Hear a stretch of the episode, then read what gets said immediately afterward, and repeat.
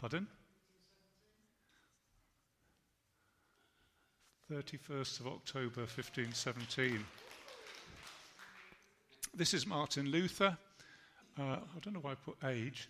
Um, he was a monk, a theology teacher. He posted 35 discussion points uh, or theses, uh, 35 discussion points, not on Facebook, but on the door of the chapel in Wittenberg. And that's a photograph of him doing it. We don't have many photographs of these things, but that's really rather fortunate, that one. Uh, pardon? What did I say? 95 is what I meant. Yeah, 95. Um, so that act, it was really, it wasn't meant to be a, a sort of epoch making act, but it turned out to be as a trigger point for a cultural, political, economic, and spiritual revolution for Europe. And, and, as I was writing this, or going over it again, I was realizing this is a very Western thing. If we had, so Angel might take a different view of being somebody from the Asian side of the world, uh, but this is very much Western theology uh, and Western culture. Uh, so, a spiritual revolution for Europe, and then on to the rest of the world, uh, primarily, I suppose, or firstly to the English speaking world, but the continents of the world, as we shall see. And I would say we still reap the benefits of what Martin Luther started, uh, even today in our culture, uh, even though we're, we're, we're, sort of sliding away from Christianity at one speed or another, but there's still, we're still a post Christian society rather than a post Hindu or a post Muslim society. Now, how did Martin Luther manage to challenge the Catholic Church, which was one and a half thousand years old at this point? How did he manage to do that? How did he manage to have the nerve to call it a corrupt church? How did he have the nerve to manage to disagree with the Pope, who I think the doctrine of infallibility is relatively recent, but he was the big boss. Uh, and the establishment, far reaching, uh, I've never grown up in Catholicism, some of you might have done. You might have a sense of the, the power and the authority structures of uh, what is now Roman Catholicism. Uh, how could he say that he had found, or perhaps better rediscovered, a better way? You know, how dare he? And of course, the answer is Scripture. Um, he had gospel faith in the Bible, uh, uh, faith in God's Word, and this has been called, this, uh, this idea of, of faith in God's Word, the formal principle of the Reformation, meaning to say, if you like, this is the ground that the rest of the Reformation stands on. So, it, uh, it, what does it say in Scripture is, is, is the principle that you keep going back to. Click. Uh, here is a timeline. Um, we didn't have a timeline this morning, but uh, we've got a timeline this evening. So 0 to 500, 501 to 1000, 1001 to, and up to the present day. So that's a timeline. And uh, so this is the, the Christ. So this is the, um, going back 2,000 years, this amazing intervention by God into human history, uh, the point to which human history has been tending, the fulfillment of the promises of God, the Christ, and all the events of the Christ, his incarnation, his life, his suffering, uh, his cross, his resurrection, his ascension, all sort of bundled together, the Christ event. And then uh, on from there, I put the day of Pentecost on the timeline because this is a moment of explosive fulfillment uh, as uh, this huge change takes place that God's interest is not focused primarily upon one nation, but on all the nations. And there's this uh, explosion of fulfillment uh, beginning, I would say, on the day of Pentecost. So, just looking along this timeline, um, 397, the Confessions. Who wrote the Confessions? Augustine. Augustine. Yeah, so that, that's sort of along there on that timeline. Um, I'm, I'm, not really a great expert at all on church history. Um, towards the end of that next 500 year period, the Eastern Church and the Western Church split. So we then have the beginnings of Roman Catholicism and Greek and other Orthodox churches. And it, it, split down the lines of how the Roman Empire had been divided into a Latin speaking part and a Greek speaking part. And of course, the churches were Latin speaking, Greek speaking. And this produced a fault line, which we still have today. Uh, so, going the next 500 years, uh, 1517, uh, Lutheran, the Reformation, that's where that incident occurred uh, you know, nailing the 95 theses to the chapel door at Wittenberg. And then the last 500 years, well, I would think that's reasonably worth noting. Uh, 1738, John Wesley was converted, um, and a, a, a, great instrument in the hands of God to change many people's lives. Um, 1807 is what I could find when I looked it up, the first Protestant missionaries to China. Uh, and uh, so we were sort of thinking there about expansion across the globe. My, my, information is fairly limited. If somebody wants to correct me, they're welcome to do so. But I think we're, we're sort of in the missionary age there when uh, all the nations. Uh, here we're talking about Reformation in Europe, but it moves on out in, into, the, into missionaries to India, missionaries to China. Again, we probably only know the English speaking ones, and there were German speaking ones, etc., etc. So, little timeline there. Um, and what we're thinking about is what was said at that point on the timeline. Uh, a Reformation map, which I brought over from previous times. Um, conflict within and against 16th century Catholicism. Again, we're in Europe, uh, Luther in Germany, Calvin and Zwingli in Switzerland, the Huguenots in France. Uh, so the, little dots are Huguenot settlements. Uh, they were persecuted more or less out of existence.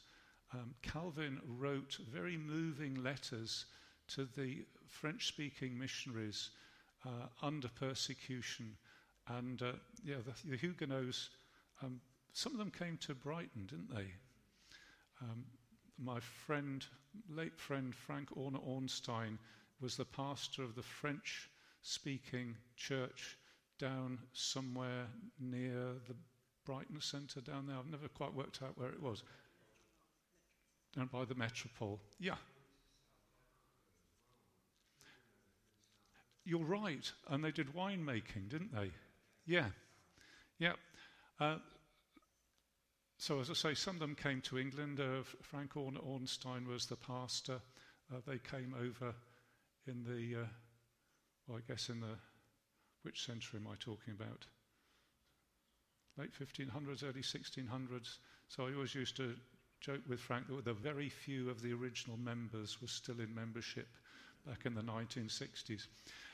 And um, John Knox in Scotland, who was said that he preached so powerfully that he would, what was it, ding the pulpit in blats. He'd smash it to pieces. That's, uh, he was such a powerful preacher. Is that right? Ding or zing? We don't know, do we? But uh, that's what he said. He, would, he was so powerful, he would, I will think, he would ding, ding the pulpit in blats. Uh, so, anyway, okay, just getting carried away, aren't I? Uh, Henry VIII, uh, Elizabeth I, English Reformation, uh, the prayer book Thomas Cranmer, and there's also Poland. And if, uh, from Lewes, um, the Lewes martyrs, who similarly stood as Martin Luther did for what Scripture said, as distinct from what the Roman Catholic Church was saying. There's apparently a, a martyr from Black Lion Street in Brighton. I'm sorry? Thank you very much, Derek Carver. So let's have a look at how this principle works out in history and works out today, and then we'll have a look at what Jesus believed about the Bible. So we'll sort of do it in that order. So um, let's go back to Martin Luther. Now, what is at stake for Martin Luther? Uh, the way of salvation, I think, is ultimately at stake. Um, and that goes back to how do you know what the way of salvation is? What is the authority on which you know it to be true? And it, it basically boils down to a limited number of choices. Tradition, we've always done it that way. Um, that's how it's always been. Uh, this is what the uh, down through the centuries has been done. Of course, non-conformist churches like ours are not immune from people saying, "Oh, we've always done it that way. We can't change anything. We've always done it that way." Whereas Martin Luther would have said, "Well, actually, what's it say in the Bible? Um, should we do this not on perhaps on tradition, but on the church elite?" So you have people in the church who are, you look up to so much that whatever they say goes, and if you're rebelling against them or questioning them, you're questioning God. Uh, the whole thing of priests. Um, so Anglican ministers sometimes refer to themselves as priests. And when they become ministers, when they're set apart as ministers, they would say, some of them, but not all of them, would say they've been priested. So I didn't know you could make the noun priest into a verb, but apparently you can. Um, not all Anglican ministers would agree with that verb.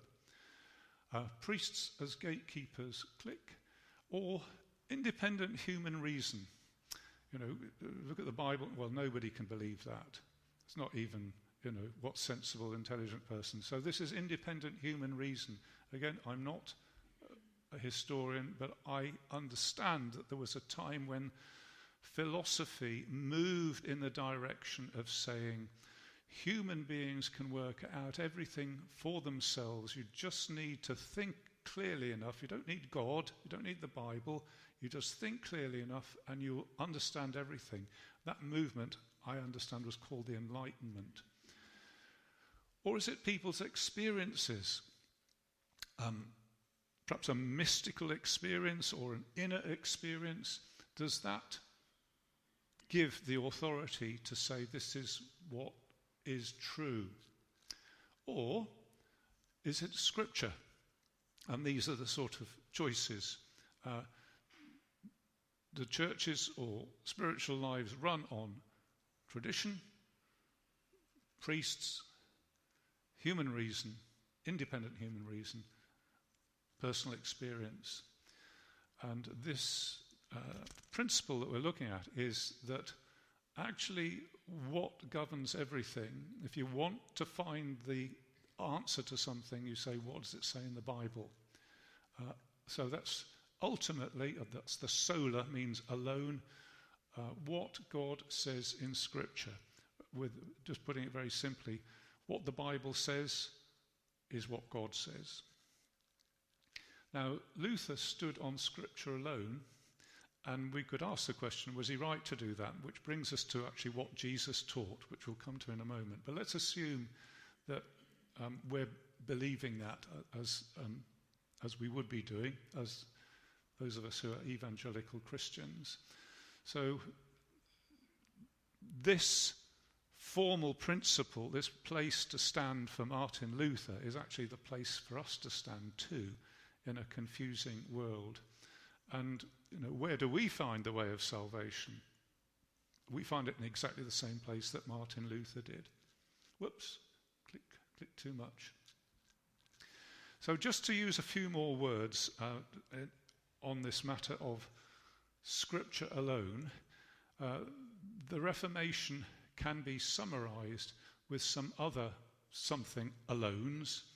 Uh, grace alone, faith alone, Christ alone, to God alone be the glory. And if you wanted to put it in Latin, which makes it much more theological, uh, which doesn't really, it just puts it into Latin. Sola gratia, sola fide, sola Christus, I think sola Christus, uh, solo, sola Deo gloria. So it just says grace alone, faith alone, Christ alone. To God alone be the glory. Um, so, what this means is that Scripture is the unrivaled final authority in all matters upon which it speaks. So, if you wanted to know the rules of chess, you wouldn't expect the Bible to give you the final word on that. That's, that's not really what the Bible is speaking about. But uh, you could put it this way um, in all matters upon which it speaks, If, if, if the Bible says something, then that is uh, authoritative. Or you could say, as some way of putting it, in all matters of faith and conduct, the things that we're to believe for salvation, the way we're to live. I mean, it, as I say, the, the, Bible doesn't tell you how to, how to, um, how to ride a bicycle or how to play chess. Um, you have to work that out for yourself. But the things upon which it does speak, it is authoritative. And that carries along with it the idea of is it clear? So that is called the perspicuity of Scripture. Perspicuity just means clear. And um, the idea being that on all the vital matters, Scripture is clear, given that you use the available means. So you just have a think about it. Um, if you read the Bible carefully, prayerfully, using available means, which I'll come to a little bit more in a moment, you will be able to understand it. I think it was Augustine who said of John's Gospel that it is deep enough for an elephant to swim, but safe enough for a child to paddle. And if somebody comes to Scripture and really wants to know the way of salvation, it's clear you don't need uh, a priest to tell you what it, the way of salvation.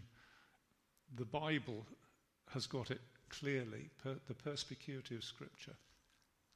And the alone does not mean that guidance and help are super, superfluous.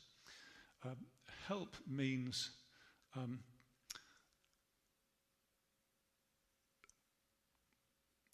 as a community, we can help one another to understand Scripture. So somebody might say, I, would like somebody to take me through Colossians. Anybody like to read the Bible with me? And as we go through, you can explain bits to me.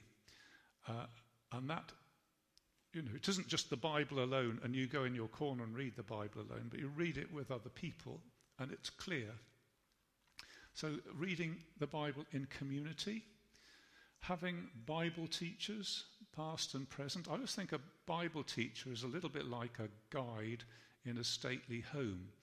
Uh, if you go around a National Trust place or a stately home, which many of us might want to do, and you go into a room and the guide will say, You see that window there? That was put in by the third Earl. And the reason that it has that shape is that he used to like hang gliding through it, and that particular shape is exactly suited to hang gliding through. You wouldn't say that really, would they? But you have, you're not, the guide isn't adding anything to the architecture, but the guide is showing you what's there and pointing out so that you can now say, oh, yeah, I see that. And I think this is what Bible teachers do. They don't invent truth, but they just point out what's already there and help you perhaps to see connections, help you to see the flow and things like that. And of course, uh, the Bible was written in Hebrew and Greek, and we all need help with Hebrew and Greek. It's called a Bible translation, isn't it? So somebody had to do the translating, uh, and that person helps us to read the Bible and find it clear and, and uh, um, we find the way of salvation. What I'm just saying is, you can't really say Scripture alone means give somebody the Hebrew text, send them off into a corner, it'll all become clear.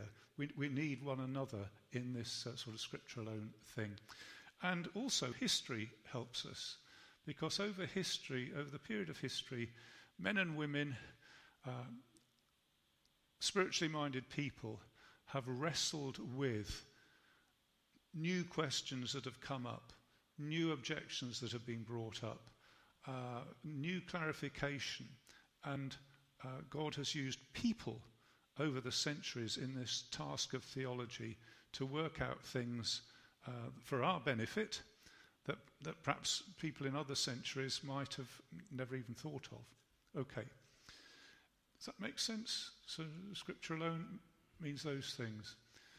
Um, well, looking at it in history, Martin Luther was de- debating whether the church was right to do various things to declare salvation from and to God. So the, the thing that we always remember is the indulgences. That uh, was it Tetzel, Friar Tetzel, uh, had got this great idea for money making, raising money for the church, that he would say that you pay uh, some money and you pay, we'll pray, uh, and on the basis of our prayers, your relative, perhaps who has died, will be let off so many years of purgatory. Um, so the selling of these indulgences, I, I, might be getting the details of it wrong, but that sort of thing.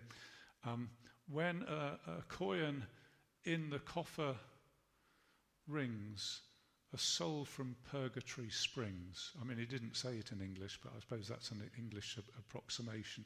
I mean, it's the most crass and uh, ugly equivalent, uh, equivalent of providing salvation, you pay the money. I mean, how far from the Bible could you get?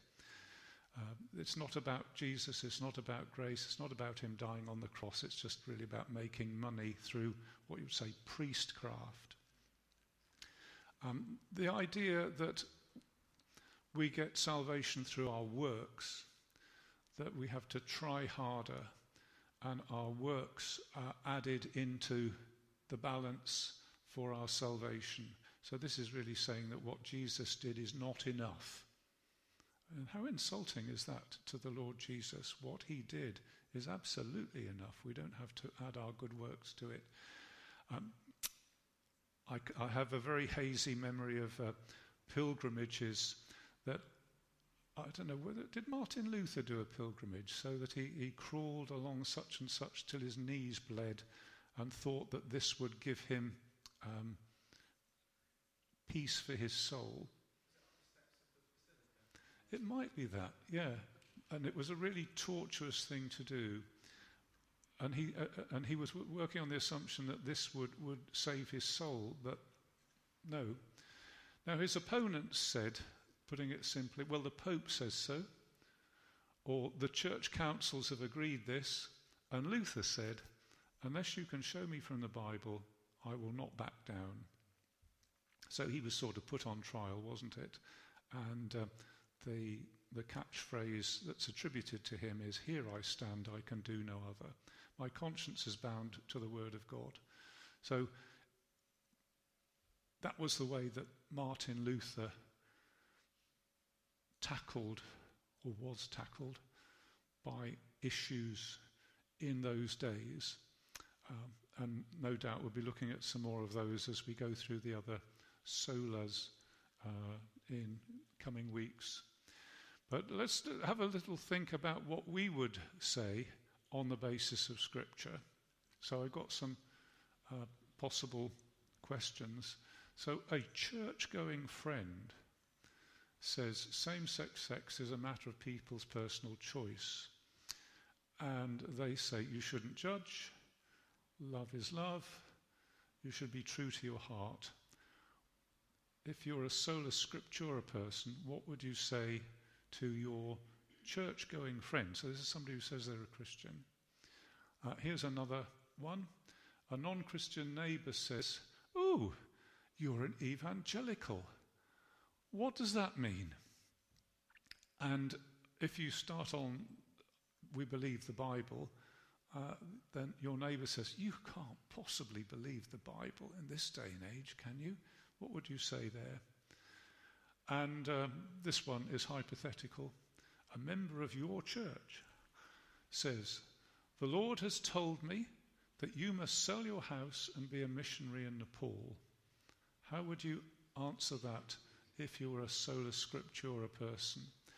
So those, that's the little bit for discussion. Um, what, I'd, what I'd suggest is if you on this side start with the, the first one, and if you start with the last one, and then you can sort of, if you've run out, you can try the other ones. Is that, is that okay? So you're, you want to start with the middle one? yeah? Uh, does that make sense to discuss that? So, uh, what should we say? Seven minutes? Um, seven minutes, that's till 12, 12 past. Have a, have a chat about how, if you're a sola scriptura person, how would you answer those questions? Okay, we've overrun a little bit on that discussion.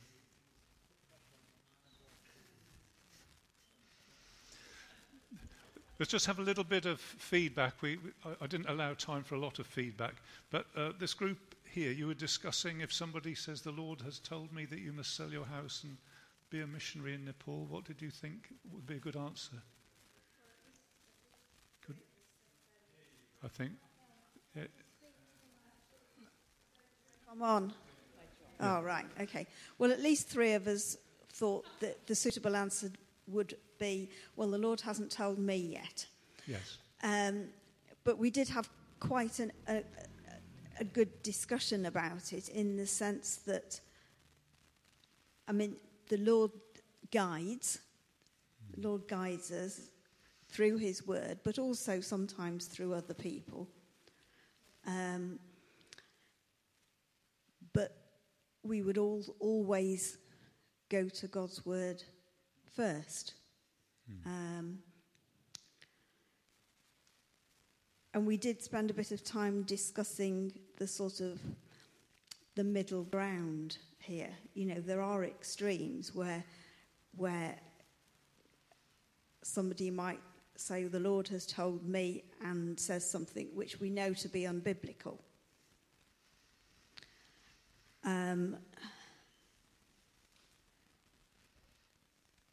So there is a sort of, but there is a sort of middle ground where w- we need wisdom, basically.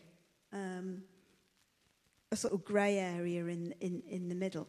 I mean, I think probably Aaron had a couple of quite good points here. uh, well, I might, might have done. I can't remember what they were, though. Um, no, no, I'm sorry. I'm blank. Well, the middle ground where, I mean, in this particular case, the Lord has told me that you must sell your house and be a missionary in Nepal. I think we would be foolish if we went home and put the house on the market. But, sorry. It's not automatically wrong, is it? I mean, maybe, you know, maybe that is but, the right way forward. But sometimes people have not have begun to recognize that God is calling them perhaps to serve abroad through what other people say to them, perhaps. Or perhaps other people recognize their, their, their gifts, which might be valuable in a, in a certain place. So it, it's not a cut and dried thing. No, but you wouldn't. It's cut and dried in the sense that you wouldn't just because somebody says the Lord has told yeah. me, you wouldn't automatically do it just on the basis of that. No. Yeah. So, well, one of the things I thought of is that there's an element there. If you were to if you were to do something along those lines, is there's, there's a lack of um, self control mm-hmm. in terms of you're not really thinking, are you? You're letting someone else think for you. You're not running the situation past Jesus in prayer and waiting for a response directly. It's kind of third party mm. information, isn't it? And we know the fruit of the Spirit is patience and self control. And I think that applies not mm. just to our tempers, but mm. in situations where we're um, wondering what to do. Yeah, thank you. I, th- I think there's wisdom in community, isn't it? Uh, if, if, if other people, what, what, what do other people think? Uh, but at the end, it's all got to go through the grid of Scripture, hasn't it? Uh, does this fit with what, what I generally know from Scripture? Um, and the whole wisdom thing, which I think is what you mentioned, is informed by Scripture, isn't it? Um, yeah.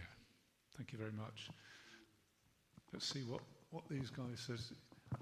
Um, so you're an evangelical, Pete. You're an evangelical. What does that mean then? oh, right. Yeah, so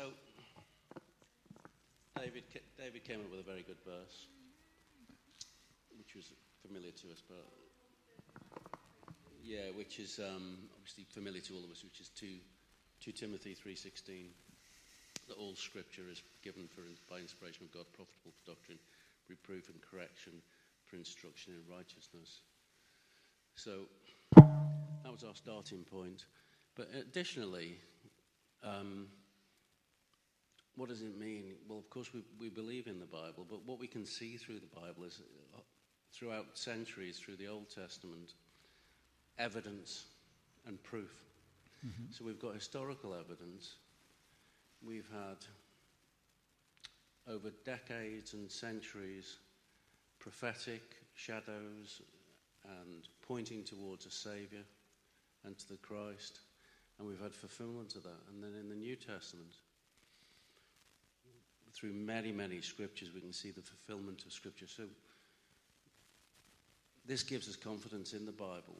The mm. Bible fulfills itself. So we can use Scripture against Scripture, if you like, or I don't know about not against, but supporting itself. Yeah. Um, but even having said all of that, I mean, there is always going to be this element of faith. Yep. So we have to believe it, and that, and that would be given by God. That's right. I think we need them. Could Sema have the microphone, please, so that there might be one or two people listening at home, so they could.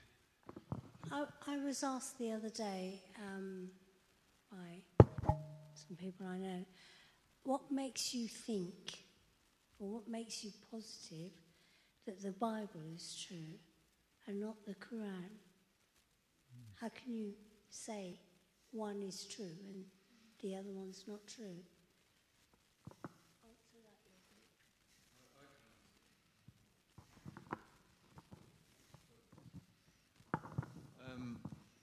Yeah, I mean, my answer. I've been I've, a few times in conversation with friends that are atheists or whatever. Uh, have, have, been asked similar things, and my stock answer is that I see, like Pete was saying about evidence. I see, I see the, the hard evidence in my life. I, I, was a person who couldn't give up smoking. I was chain smoking and doing all, you know, um, yeah, a lot, you know, and, and for it to suddenly end without me really apparently putting much effort in was, was the work of God. It was an answer to prayer. We saw the prayer and we saw the, saw the answer. And I see hard evidence in my life of change, which mm. fits in with, with Scripture. That's how I, I would answer that, but yeah. Mm. The other thing as well is with the Bible, you've got 66 books written by numerous different people from different backgrounds farmers, kings, um, prophets, um, over, a, over a period of almost, you know, 1,500 years, a long span of time, um, that has, um, over, as people have said, over the space of time, has, has been, you know, found to be very truthful and um, very consistent and has had such a kind of wide impact um, across the world um, and is, is, is, is far more, uh, is, is a more ancient book as well than the Quran. So, I mean, there were just some, some things that I would think about. I mean, an answer that I'd love to give to somebody who was saying that was, well, have you ever read it? Would you like to read John's Gospel? Why don't we sit down and read it and then you can make up your own mind? I mean, that would be a fantastic thing if they said yes, wouldn't it? Um,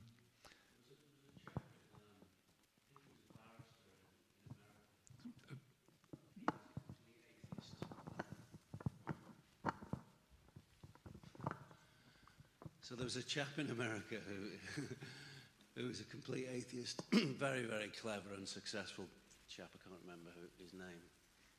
And he said, when I retire with all my wealth, what I'm going to do is I'm going to go through the Bible. I'm going to take all these prophecies and I'm going to check them out for myself. I'm going to disprove this, this nonsense.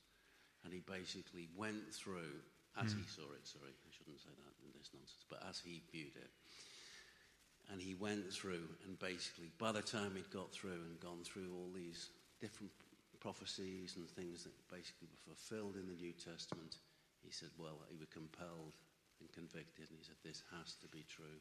Yeah. And Yeah. it was his lifetime's work to, you know, in his retirement to try and do this. I can't remember the name of the book. It's a bit like J.B. Phillips, isn't it? Who moved the stone, wasn't it? That, that he tried to disprove the resurrection and ended up being convinced by it. I mean, I think one of the things about the Bible is it is ultimate authority, and anything that claims to be ultimate authority, the only authority upon which you can prove its ultimate authority is itself. Mm. Because there is nowhere higher to go to prove it. It is the highest point, isn't it? So I, I think that's why people reading the Bible is, is the only way they're going to be convinced of it by actually reading it and find, yeah, this is God speaking. And of course, once you've heard that and seen who Jesus is and heard his claims, he, he, he himself rules out other, other ways, doesn't he? And there's only one God but God. So that would be an answer to, well, why don't you also believe the Quran? Well, I don't have to, because Jesus has told me it's all there with him, and I believe him. Of course, you can find errors in the Quran. I'm sorry? There are errors in the, in the Quran, very obvious errors. I've never read it, so I would have to take your word for that. I've, I've read it in English. Uh, I, I, I read a book years ago when I first got saved, and it was a woman, I think she was Iranian and in a Muslim family, but wasn't convinced that Quran was, hmm. was you know, the, the word. So she read the Bible and the Quran at the same time to see which one was true. And the more she read it, the more she read the Bible and put down the Quran and then became a believer and then had to flee Iran and her family. And the title of the book was I Dare to Call Him Father. Yes, it was, what was the name of the lady? I have no idea. I've read that one as well, yeah.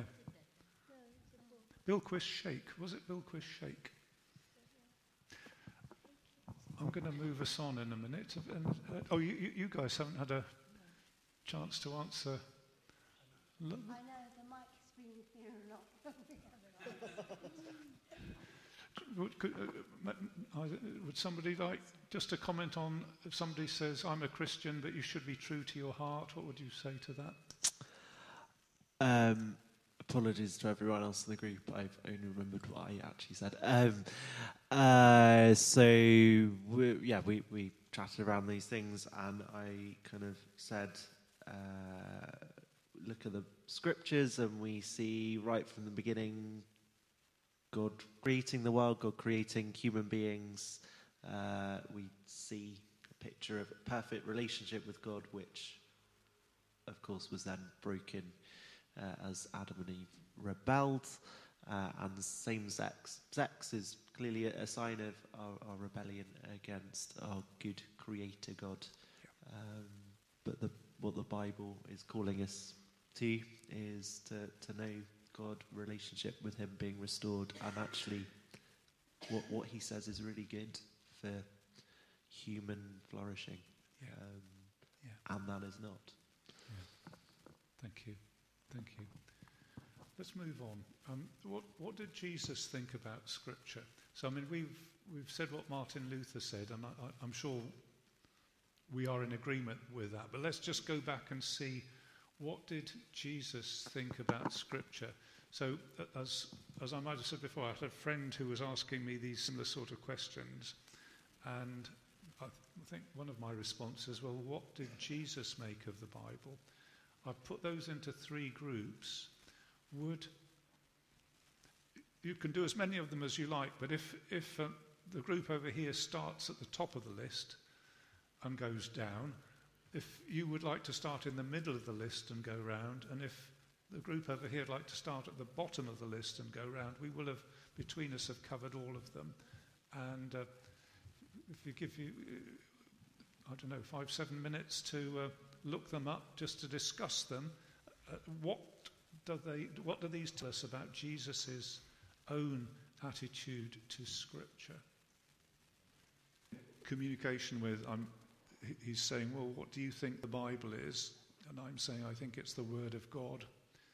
Uh, why do I think that? Well, I would like to be in alignment with what Jesus taught. And if Jesus taught and thought it, that's good enough for me, actually. So, what did Jesus teach and think? Should we just have one text from each group, if, if anything struck you um, from each group? Where's the microphone at the moment? It's there. So, could we have a, a text from this group that, that is indicative of what Jesus thought about Scripture?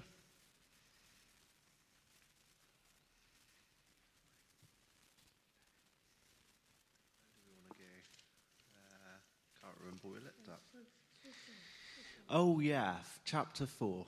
Um, yes, so we were just looking at that passage where Jesus is tempted by the devil, and uh, Jesus keeps saying, "It is," replying to the devil, "It is written. It is written." Uh, he has a very clearly has a very high view of Scripture, but of course, uh, someone added, um, "The devil quotes Scripture back at him." Yeah. but he's twisting scripture. He's not using it Yeah. uh, wisely. He's using it, um, yeah, to Yeah. to tempt Jesus into sin. Um, but yeah, Jesus knew his scripture and What a good comment. thought Yes. very highly of it, didn't he? Yeah, he, he knew Scripture, so just taking a verse out of context didn't trip Jesus up because he knew really the, the whole current of Scripture. And of course, people do, uh, people who are wrong quote Scripture. I mean, Jehovah's Witnesses will, will quote Scripture, but it's really a question of the right way of understanding Scripture, putting it in context, comparing Scripture with Scripture, not just looking at the bits that you're told to look at, but looking at the whole thing, seeing how it all flows and how it all fits together. And of course, Jesus, the absolute master of picking a verse that, that sums everything up um, and, and just answers everything, you know, hits the nail on the head. So, thank you. Let's try the, this, this group. You, you- you were looking at probably some other verses. Did you have one that came to mind, Jesus' view of Scripture? Uh, the, the most straightforward one was um, Matthew 7 24 to 26. Therefore, everyone who hears these words of mine and puts them into practice is like a wise man who built his house on the rock. The rain came down, the streams rose, and the winds blew and beat against that house. Yet it did not fall, because it had foundation on the rock. But everyone who hears these words of mine and does not put them into practice is like a foolish man who built his house on the sand. So, yeah, we, we thought that um, the rock was very much the, the Word of God, um, Scripture. So that's what we need to be basing our life on. Thank you. Yeah, I mean, it's particularly the words of Jesus, isn't it? Whoever hears these words of mine and does them. Uh, if, you, if you hear the words of Jesus and you don't take them seriously, it, that's your eternal salvation down the tube, isn't it? Because it is. You, you can't separate. You can't say, well, I love Jesus, but I don't actually believe what he said, or I'm not interested in what he said. I mean, loving Jesus is, is hearing taking it totally on board, putting it into practice. And, and, that, and that extends across all God's words, but here it's particularly the words of Jesus. Daniel's looking really puzzled. Have I said something wrong? okay, right. Yeah. Can we, we pass it along over here, please?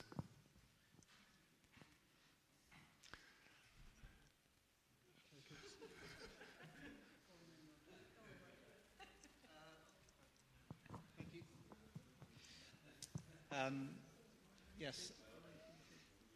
Yes, we saw, well, we- we're three. I'll just choose the first one. It's the first one, wasn't it? Yeah. So this is um, Jesus speaking in response to a question about divorce. Yeah. Um, so Jesus replied, Haven't you read that at the beginning the Creator made them male and female and said, For this reason, a man will leave his father and mother and be united to his wife, and the two will become one flesh. So they are no longer two, but one. Therefore, what God has joined together, let man not separate. So Jesus was unequivocal. What we see in God's word is um, what we should act upon or refute. If God refutes it, then we refute it. If He says it should be like this, that the man and woman will be joined, um, then they shouldn't be separated because God has joined them. Yeah. Thank you. Can I just push that a little bit further? The, uh, in, in chapter 9, uh, Matthew 19:4, just reminding us we're looking at what Jesus' attitude to Scripture was. Haven't you read that at the beginning the Creator made the male and female? So this is God. The Creator made them female and said, so that the Creator says, for this reason a man will leave his father and mother and be united to his wife, and the two will become one flesh. Now, actually, if you look back in Genesis, that, those, that is not a quote from the Lord, that is the writer of Genesis speaking. Do you want to look it up?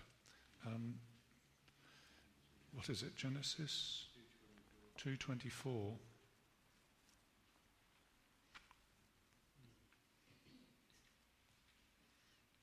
Genesis 2:24. Yeah, the man said, "This is bone of my bones, flesh of my flesh," etc. Then the narrator says, verse 24, "This is why a man leaves his father and mother and is united to his wife, and they both became one flesh. Adam and his wife were both naked and they felt no shame. That's not a quote from the Lord, that is just what it says in Genesis. But according to Jesus, that is the Creator speaking. And I think that, you know, if you just add that little tweak to what Roger said, I think it makes it even more powerful, doesn't it? So what it says in the Bible is God speaking. It doesn't have to be in quotation marks, the Lord said. It just has to be in the Bible. And I, I think that is a really, you know, these things produce a really high view of, of, of Scripture, don't they? What, what, the Bible says, God says. Uh, uh, so thank you. I, I so uh, we've been through all those. What, what we've been doing is looking at this matter of sola scriptura, uh, the Bible alone. And I'll just go back over what alone meant.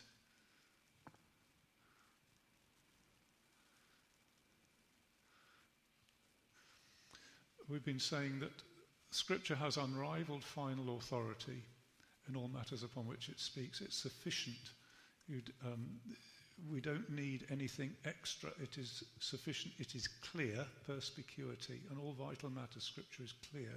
Using available means, for one of them, that most of us will need a translation, but using available means like community, um, helping one another understand the Bible, Bible teachers of the past and present. So the, God has given great Bible teachers to his church, and we were looking at Martin Luther.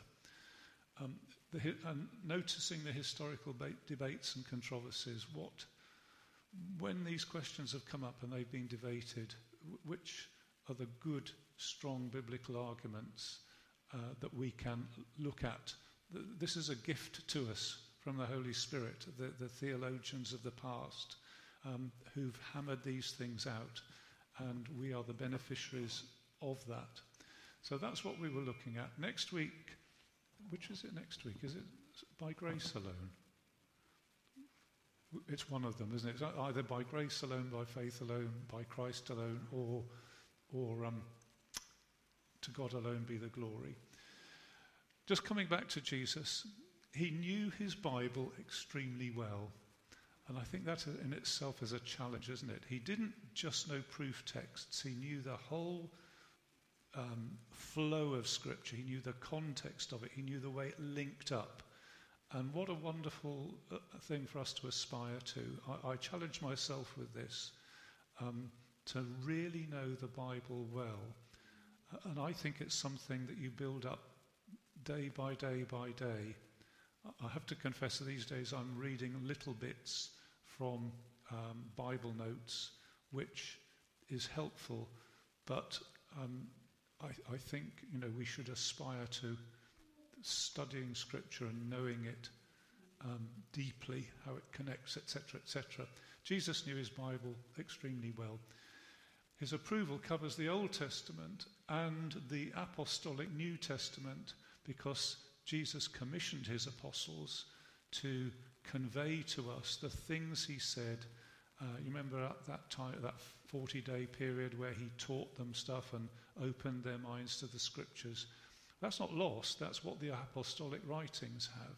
That's, the rest of the New Testament. Um, this is not a bad way of putting it. What the Bible says, God says.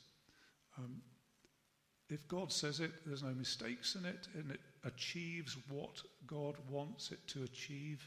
Bible doesn't tell us how to play chess or ride a skateboard, but it does tell us how to be saved. Jesus was guided by and submitted to Scripture, and that's a challenge for us too, isn't it? Um, you know, we, the temptation to solve problems our own way, the temptation to um, to uh, go some other way than Scripture. Um, but Jesus submitted to Scripture. How else will the Scripture be fulfilled, he said. And for us, an evangelical, an evangelical Christian is a gospel Christian who takes the Bible as being the final authority. Uh, and we're an evangelical church. That's the stand we take.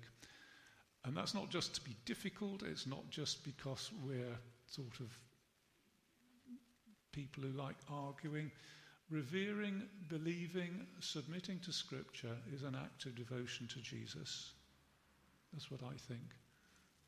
Revering, believing, submitting to Scripture is an act of devotion to the Lord Jesus. And he says, if you love me, you will obey my commandments. And I think that's, that's what we, that's our language of love towards the Lord Jesus, to take seriously what he said, to believe it, and to do it, and to live by it. We're going to stop there. That's the, I've got more slides, but we're going to, we're, we're going to stop there. I hope you found that helpful. Um, it's, it, uh, this is not our main prayer meeting. Our main prayer meeting is during the week, so I don't feel obliged that we should spend time praying before we go home. But we can just offer a simple prayer, which I will do on our behalf, and then we'll wind up. Lord, we thank you for the gift of Scripture. We thank you that we have the way of salvation, the very words of God. Thank you we've been able to mull these things over this evening. Thank you for the great teachers of the past. Thank you for Martin Luther, who stood on Scripture because he could do no other. Please, in your mercy, help us to live trusting your word and doing what it says. Have mercy on us, Lord, because we need help to do this and pray that you'd grant us that help. Lord, before we go home, we want to pray for one or two dear people, for Maureen, for um, Katie,